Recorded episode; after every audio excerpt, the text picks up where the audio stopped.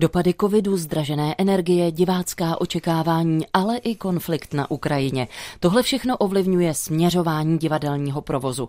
Národní divadlo v Praze už zveřejnilo své plány na příští sezónu a tak se na ně můžeme zeptat generálního ředitele Jana Buriana, kterého vítáme ve studiu Vltavy. Dobré ráno přejeme. Dobré dopoledne. Letos to bude deset let, co působíte v této pozici. Když se zastavíme u těch zmíněných okolností, přidal byste něco do toho výčtu? Něco, co zásadně změní změnilo nebo mění způsob řízení Národního divadla? Tak je to to, co všichni vědí. My jsme měli jako všichni dva roky covidu, předtím jsme měli dvě a půl roku zavřenou státní operu a teď kromě té strašné války eh, je všeobecná hospodářská krize, která je poměrně vážná, dopadá samozřejmě na všechny veřejné služby stejně jako na všechny občany. Eh, finančně, ale i z hlediska si myslím programu to, co my jsme včera představili, se snaží reagovat i na to, že svět se mění a témata, o kterých je třeba mluvit, se posouvají prostě jinam. Tak pojďme k těm dalším tématům, umělecké plány. Ten zájem se asi v první řadě u diváků i kritiky týkal příchodu Dua Skutr do uměleckého vedení činohry. Jak se zatím spolupráce s pány Lukášem Trpišovským a Martinem Kukučkou osvědčila? Nám se spolupracuje moc dobře, ve vedení e, Národního divadla je teď přátelská vstřícná atmosféra mezi všemi uměleckými řediteli i správními e, řediteli. Kromě toho, že připravujeme zajímavý projekt, děláme společně i řadu nových zajímavých projektů, například energetické úspory, digitalizace, příprava transformace Národního divadla, projekt Reuse na vlastně používání opakované materiálu, čili rozběhlo se i spousta věcí díky tomu, že ten dialog oni oživili a jsou v tomhle nesmírně aktivní. Já si toho moc cením. Ty činoherní plány na příští sezónu už byly plně v gesci právě skutru. S čím tedy přišli? Co čeká diváky Národního divadla? Tak máme tam kromě spousty jiných aktivit, včetně vzdělávání, šest nových premiér. Budeme samozřejmě hrát všechno, co má úspěchy z těch uplynulých sezon. Mezi nimi bych vyzdvihl Hamleta, kterého budou režírovat sami skutři. Máme dvě hry, které jsou speciálně napsány pro nás eh, ruským dramatikem a polskou dramatičkou, ale také uvedeme Mefista. Po dlouhé době eh, bude činohra také ve státní opeře, bude to režírovat Marian Amsler, což je zkušený režiséry zase generace skútrů a uvedeme také poprvé na divadle ve světové premiéře eh, dramatizaci Bílé vody Kateřiny Tučkové, takže ten program, myslím, celý je mimořádně zajímavý. Lukáš Trpišovský a také Martin Kukučka deklarovali už při svém nástupu do Národního, že se budou soustředit na formování uměleckého souboru. Už se to nějak projevilo? Jaké je teď klima v činohře? Já věřím, že je dobré, oni spolu komunikují, soubor si nebo část souboru si zvyká na nové vedení a uh, myslím, že tam je normální zase komunikativní atmosféra. To formování neprobíhá nějakými velkými personálními změnami, ale spíš tím, jakým způsobem vytvářejí úkoly pro herce a také tím, že vznikají poměrně, nebo budou vznikat poměrně velké inscenace, které mají v diváci v Národním divadle rádi, i když Zkuste nejen ty. pane řediteli, trochu konkrétnější úkoly, které mají přímo pro herce. Co to znamená? Co si můžeme představit? No tak můžete si představit, že prostě dostávají nějaké role a že se s herci nějak komunikuje, co budou hrát celou sezónu a příští sezónu. Uh, nevím, nechci to zacházet do podrobností, je to jejich věc, já jim do toho, já jim do toho ne, nemluvím, ale to formování souboru taky vzniká těmi inscenacemi a tématy. Jenom mm. jsem tím chtěl prostě obyčejně říct, že to není jenom v tom, že se někomu dá výpověď a někomu výpověď nedá. Formování souboru je širší pojem. Tak. Dobře. Jednou z těch výrazných změn ještě minulého vedení činohry bylo zavedení blokového hraní činoherních titulů. Osvědčilo se to podle vás, nebo je v plánu ten systém třeba nějak modifikovat? Částečně. Eh, my zaprvé chci říct, hrajeme v tom blokovém systému dávno v opeře a dávno v baletu. Je to také proto, že zaprvé v baletu nemůžete hrát celý repertoár, to by ty tanečníci prostě fyzicky nevydrželi, takže ty tituly musíte rozumným způsobem střídat. V opeře působí spoustu hostů, jak českých, tak zahraničních a musíte tu práci plánovat, jestli to chcete tak, aby to bylo ekonomicky udržitelné léta dopředu. Je samozřejmě výhodnější pak ten titul soustředit do nějakého období kratšího, protože vás to pak stojí méně letenek, hotelů a já nevím čeho všeho. No a taky ta představení bývají kvalitnější, protože se takzvaně opráší, zopakují a pak se hrají tak, že to nejsou vzpomínkové večery. U činohry samozřejmě by to fungovalo, kdyby byly role alternované nebo aspoň byli lidé, kteří je zaskočí na všech rolích, tak jak se to dělá běžně v Británii.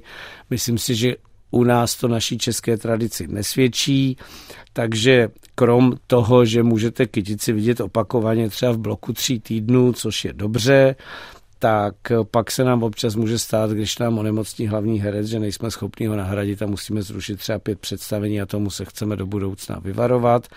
Takže my ten systém budeme variovat v tom směru, že u těch titulů, které jsou žádané, a velké a je tam velký počet herců, tak eh, tam nám nic nebrání tomu to hrát v takzvaných semiblocích, to znamená, to, ono to není každý den, on se to střídá, že s jinými tituly jiných souborů. No, ale e, do nějaké míry ten systém rozvolníme, protože nemůžeme potom riskovat ty situace, že máme čtyřikrát za sebou nějakou inscenaci, kterou dělal zahraniční režisér, dostali jsme za ní cenu a ona pak čtyřikrát není v zápětí po premiéře, to si myslím, že dobře není.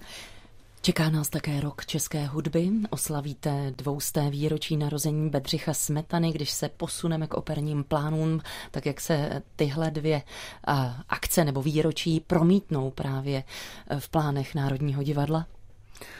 Tak my hned příští rok zahájíme slavnostním uvedením Libuše. Na začátku roku budeme dělat nové tajemství, eh, které bude Bedřicha Smetany, které bude režírovat Ondřej Havelka. Máme připravený velký koncertní program, kde budeme eh, také s našimi solisty českými eh, připomínat český repertoár, včetně Smetanovi, včetně Smetanovy tvorby a věnujeme tomu řadu dalších akcí v opeře, protože rok české hudby je také významná příležitost, jak Eh, zase znovu připomenout eh, tradici Českého operního divadla, ve kterém vůbec česká kultura dosáhla největších světových úspěchů. My si to málo uvědomujeme, ale v zahraničí, když řeknete České divadlo, většinu divadelníků napadne opera.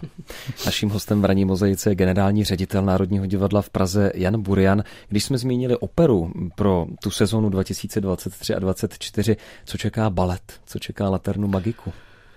Laterna Magika chystá dvě premiéry, eh, přičemž ta druhá bude velký projekt koprodukční s divadlem bratří Formanů, bude to režírovat Petr Forman, Ptačí sněm, to chystáme už vlastně druhým rokem. Eh, balet připravuje tři premiéry, z toho dvě budou věnovány v podstatě soudobému tanci, protože my už v této chvíli máme široký, stabilní, oblíbený klasický repertoár, ve kterém, který budeme uvádět dál. Z toho klasického baletu připravíme novou kopélí v květnu do státní opery. Ve studiu Mozaiky s námi stále zůstává ředitel Národního divadla v Praze Jan Burian, se kterým mluvíme o uměleckých plánech na příští sezónu. Ještě jednou dobrý den. Dobrý den. No. Pojďme se teď zastavit u tématu Ukrajina. Je to rok, co v této zemi začal vojenský konflikt, který i u nás výrazně rezonuje. Národní divadlo bylo mezi prvními, které se v počátcích připojilo k pomoci. A už zítra ve čtvrtek v 18 hodin pořádáte na náměstí Václava Havla, tedy na té piacetě u historické budovy Národního divadla, symbolické schromáždění k výročí napadení Ukrajiny Ruskem. Co se tam odehraje? My jsme přemýšleli, jak důstojně připomenout, eh, že už je to bohužel rok, co se tento strašný konflikt eh, přinášející nezměrné oběti děje a zároveň jsme nechtěli dělat eh, nic, co by prostě bylo, řekněme, nějaká schůze nebo něco podobného. Takže vyzvali jsme Česká divadla přes střednictvím Asociace profesionálních divadel k krátkým schromážděním v předvečer toho výročí s tím, že zahrajeme ukrajinskou hymnu a poděkujeme za prvé všem, kteří podporují boj Ukrajiny za jejich vlastní nezávislost a svobodu a chceme podpořit společnost, aby v tomto postoji vydržela Českou, protože to považujeme za nesmírně důležité i pro naši budoucnost. A samozřejmě taky chceme vzpomenout všechny oběti a vyjádřit jim úctu. Bude tam část sboru opery Národního divadla, část orchestru, přijde ministr kultury, pokud vím, měl by přijít pražský primátor nový ale nechceme to dělat nějak formálně, chceme se prostě za chvíli, na chvíli zamyslet a zastavit s lidma, kteří tam přijdou a všechny srdečně zvu. Podobná akce by se měla konat prakticky před všemi českými divadly ve všech českých městech, kde je nějaké veřejné divadlo. Takže minimálně zítra od 18 hodin na Piacetě Václava Havla u historické budovy Národního divadla. Mimochodem před rokem vyzvala Asociace profesionálních divadel České republiky taky všechny kulturní instituce k podpoře nedotknutelnosti území států a to vyvěšením ukrajinských vlajek. Prapory stále visí, ale zkuste specifikovat, pane řediteli, ještě nějaké další způsoby pomoci, třeba ukrajinským umělcům. Ještě k tomu předchozímu chci říct, že taky tam bude samozřejmě nejvyšší představitel Ukrajiny v České republice Charge d'Affaires z ukrajinského velvyslanství, na kterého nesmím zapomenout, jsme moc rádi, že přijde. Tak, no, Podívejte se, my jsme teď měli třeba premiéru Bakantek, kde hrají uh, ukrajinské umělkyně ve sboru. Vlastně jsou to profesionální umělkyně, které tady uh, jsou um, jako utečenci. My máme nově, a jsme tomu moc rádi z Ukrajiny, šéf dirigenta ve státní opeře, kterého jsme teda vzali hlavně díky jeho talentu a schopnostem, ale Logicky to plyne z toho, že taky všichni ti lidé hledají práci. My e, samozřejmě děláme mnoho akcí pro ukrajinské děti, které tady musí být nuceně. Děláme baletní dílny, děláme speciální edukační programy, zveme je do divadla, chceme tím podpořit ty rodiny.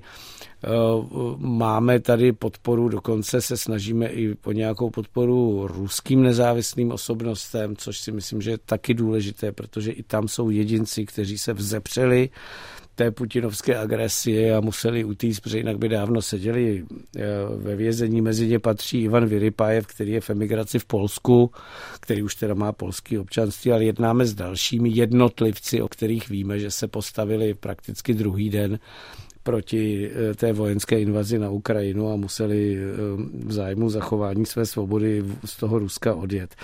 No a spolupracujeme s českými divadly v tomto směru, aby se podobné aktivity děly všude, kde jsou divadla. Máme únor 2023. Vy jste, pane řediteli, v tom předchozím vstupu zmínil také to, že je hospodářská krize, ekonomická krize. Když jsme spolu mluvili v covidu, tak jste eh, říkal, že zkrátka Národní divadlo eh, hledalo cesty, jak ušetřit, jak uspořit. Nebylo to lehké, to jsme si nedokázali představit, jak to bude později. Jak je na tom teď Národní divadlo v Praze po té ekonomické stránce? Jakým směrem třeba uvažujete o úsporách, kde hledáte zdroje? Já, já začnu těmi dobrými zprávami. Eh, my máme uzavřen finančně a návštěvnicky a statisticky loňský rok a víme, že v podstatě návštěvnost a tržby se vrátily na úroveň roku 2015. Říkám schválně, to srovnáváme s rokem 2015, kdy ještě nebyla zavřená státní mm-hmm. opera, protože my jsme to měli o to komplikovanější. Máme však stále nějakou potenci ekonomického propadu, který je prostě způsoben rostoucími náklady nejenom na energie, ale na všechno, které se nám už nedaří krýt zvyšováním tržeb nebo sponzorských eh, příspěvků a darů. Zatím to kryjeme eh, z rezerv, které Národní divadlo je schopno vytvářet, protože má prostě velký rozpočet zejména z údržby a majetku a oprav, ale asi to věčně nepůjde a myslím si, že stát jako vlastník Národního divadla bude muset revidovat tu svou politiku nezvyšování provozních příspěvků, eh, protože Národnímu divadlu rostou mzdy a rostou příspěvky na mzdy, se trvalé rostly tržby a rostly sponzorské příspěvky a nerostl příspěvek provozní a to ani o inflaci a to prostě při tomhle dramatickém vývoji asi nebude dlouhodobě mhm. možné. A v téhle souvislosti, jak to vypadá s plány na rekonstrukci nové scény a provozní budovy B, takzvaného Temosu? Zase začnu dobrou zprávou. My máme v této chvíli pravomocné stavební povolení a máme nádherný projekt, kdyby na národní třídě mělo vzniknout moderní, nové, variabilní, technicky dobře vybavené divadlo a k tomu ještě komorní scéna a k tomu ještě prostor pro veřejnost otevřený do náměstí Václava Havla a k tomu ještě celé patro pro vzdělávání dětí a mládeže.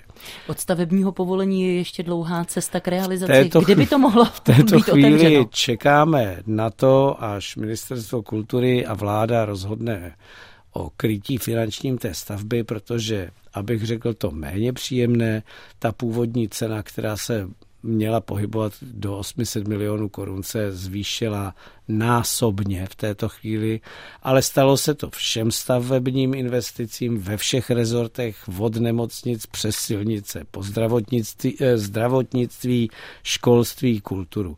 Takže vláda prostě bude muset všechny ty investiční programy přehodnotit, zatím se to ještě nestalo a já doufám, že se to stane v co nejbližší době.